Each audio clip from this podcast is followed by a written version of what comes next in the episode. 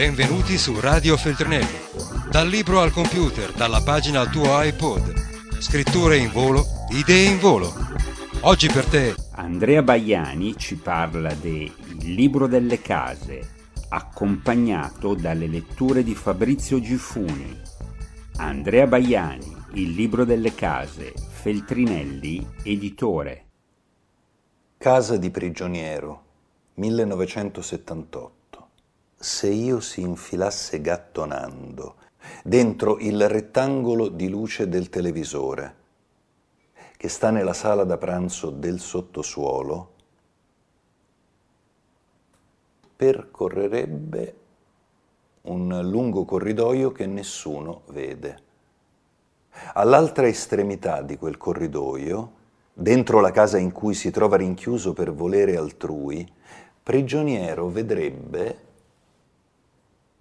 un bambino venirgli incontro in pannolino e canottiera. Lentamente, forse senza neanche accorgersi dell'uomo che lo guarda, io arriverebbe fino a lui. A quel punto non potrebbe non vederlo. Io si aggrapperebbe forse alla gamba dell'uomo per tirarsi in piedi, prigioniero lo solleverebbe forse più probabilmente io lo guarderebbe tenendosi a distanza.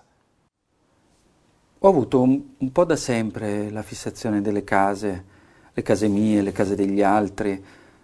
Ecco, un giorno, devo dire anche un po' distrattamente, come si fanno le cose quando si sta al telefono, che si tracciano dei disegni indecifrabili che poi a cui poi si danno infiniti significati sopra un foglio, ho cominciato a, a segnare un elenco, a fare una lista delle, delle, case in cui avevo vissuto. Ed erano moltissime, uh, case in cui avevo vissuto per anni, case in cui avevo vissuto da bambino, case in cui avevo vissuto per alcuni mesi per ragioni più o meno importanti, case in cui avevo scritto, case che mi erano state prestate a Berlino, a Parigi, ad Amsterdam, negli Stati Uniti. E mi sono reso conto che di me c'era tantissimo in ciascuna delle case e che però lì mentre facevo quell'elenco mi rendevo conto che non tutto quello che ero in quel momento mentre facevo l'elenco delle case l'avevo preso da quelle case in cui ero vissuto, cioè per essere più chiaro, mi ero reso conto che c'erano tantissime parti di me che erano rimaste in quelle case. Casa del sottosuolo 1976.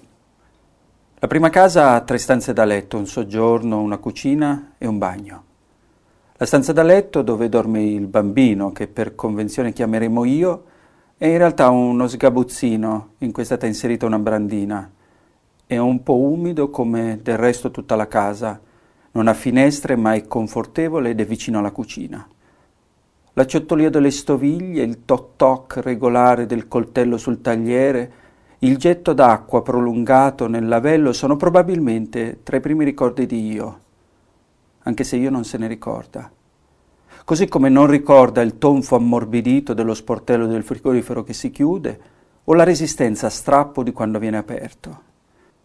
Casa del Sesso 1991 la Casa del Sesso è un appartamento d'angolo, al terzo piano di un palazzo residenziale costruito negli anni 50 ai bordi di un piccolo centro con ambizioni metropolitane. Sul lato della facciata principale ci sono la cucina e la sala da pranzo, collegate da un balcone. Sull'altro lato la camera di ragazza vergine, quella dei genitori e il bagno. L'arredamento è moderno, in cucina ci sono la lavastoviglie e il forno a microonde che io vede per la prima volta. La lavastoviglie produce calore e rumore, motivo per cui la famiglia chiude la porta dopo pranzo. C'è una televisione in ogni stanza, eccezion fatta per quella di ragazza vergine. In sala da pranzo ci sono un divano di cuoio e una poltrona, oltre che un tavolo di legno massiccio che viene utilizzato se ci sono ospiti la sera. Durante il giorno è la scrivania di ragazza vergine. E lì che lei distribuisce i libri e i quaderni per i compiti del terzo anno di liceo. Quasi ogni pomeriggio io arrivo in bicicletta. Dalla casa sotto la montagna non sono più di 10 o 15 minuti. Sulle spalle porta uno zaino con i libri di scuola. Sulla salita che porta alla casa di ragazza vergine, io sente tutta la pesantezza delle cose. Per questo si alza in piedi sui pedali. Quando va in discesa, sta con la testa piegata sul manubrio e la montagna di libri sulla schiena all'aspetto di una testuggine sfinita. Sul tavolo della sala da pranzo io e ragazza vergine scoprono l'estasi e lo sconcerto che procura il sesso. Lei si sdraia sopra i libri, apre le gambe, lascia che la gonna le scivoli sui fianchi. A quel punto io la penetra vestito, in piedi a capotavola. La porta della sala da pranzo è chiusa e nessuno dei due pensa che potrebbe aprirsi. Infatti non si apre, né peraltro se ne accorgerebbero, presi dalla furia e dagli orgasmi. E allora facendo quell'elenco un po' distrattamente, mi sono reso conto che quando noi diciamo io, eh, e diciamo io in una casa quando abbiamo sette anni, e diciamo io in una casa quando ne abbiamo 17 e, e litighiamo con i nostri genitori, e diciamo io eh, quando ne abbiamo 35 e promettiamo di vivere la vita a una donna, diciamo io quando ne abbiamo 44 e e da quella donna ci lasciamo. Ecco, tutti quegli io, come si fa a dire che sono la stessa persona? È una presunzione. Allora tutte quelle cose che poi non ci sono in quello che siamo oggi, che siamo una specie di riassunto fatto ad arte di quello che pensiamo di essere, tutte quelle cose che non ci stanno stanno sepolte nelle case. Le case se ne sono trattenute, nel frattempo in quelle case vivono altre persone, che calpestano, vivono, respirano, ignorano quei pezzi di noi che sono rimasti lì e noi andiamo avanti. Casa della morte di poeta, 2018. Sulla chioma dell'albero, in cemento, un ragno ha tessuto la sua tela lentamente è un fabbricare lento la geometria perfetta e in espansione di un tranello. Il vento l'attraversa ma non è in grado di strapparla. Il ragno sta aggrappato alla morte di poeta. È il suo abitante. Condominio febbrile, è un illusionista, non fa sconti, è micidiale con la preda. Forse è l'unico che sente il mare? o che almeno lo intercetta. Adesso dorme più semplicemente nella sua amaca sospesa, come dorme la tartaruga dentro la sua fossa. La morte di poeta ha i suoi guardiani.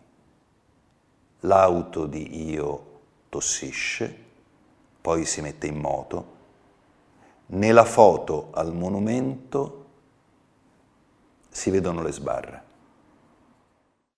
Mettersi a scrivere questa storia è stato provare a raccontare attraverso gli spazi quello che negli spazi normalmente avviene, ma senza considerare gli spazi soltanto dei fondali, ovvero senza utilizzare le case soltanto come un bel boccascena per, eh, per raccontare una storia, perché quello che io volevo raccontare è anche raccontare quegli spazi, prendermi cura di quei muri, prendermi cura di quegli scalini, prendermi cura di quelle porte, prendermi cura di quei vetri zigrinati che aprivano la porta del bagno. Perché se abbiamo tanto di noi in una casa, forse a quella casa dobbiamo anche essere grati. Forse a quella casa dobbiamo essere grati e per quella casa, ovvero per quei muri, per quegli infissi, per quei battiscopa, noi abbiamo dei sentimenti. Ecco, quello che ho fatto, che ho provato a fare nei cinque anni che poi eh, ho, ho, provato, in cui ho provato a raccontare una storia arrivata eh, alla mia testa in un minuto, è stato anche provare a portare sentimento, rispetto, cura, per gli spazi che si prendono cura di noi. Radio Feltrinelli, tieni la mente a sveglia, non smettere di leggere. Resta collegato a questo podcast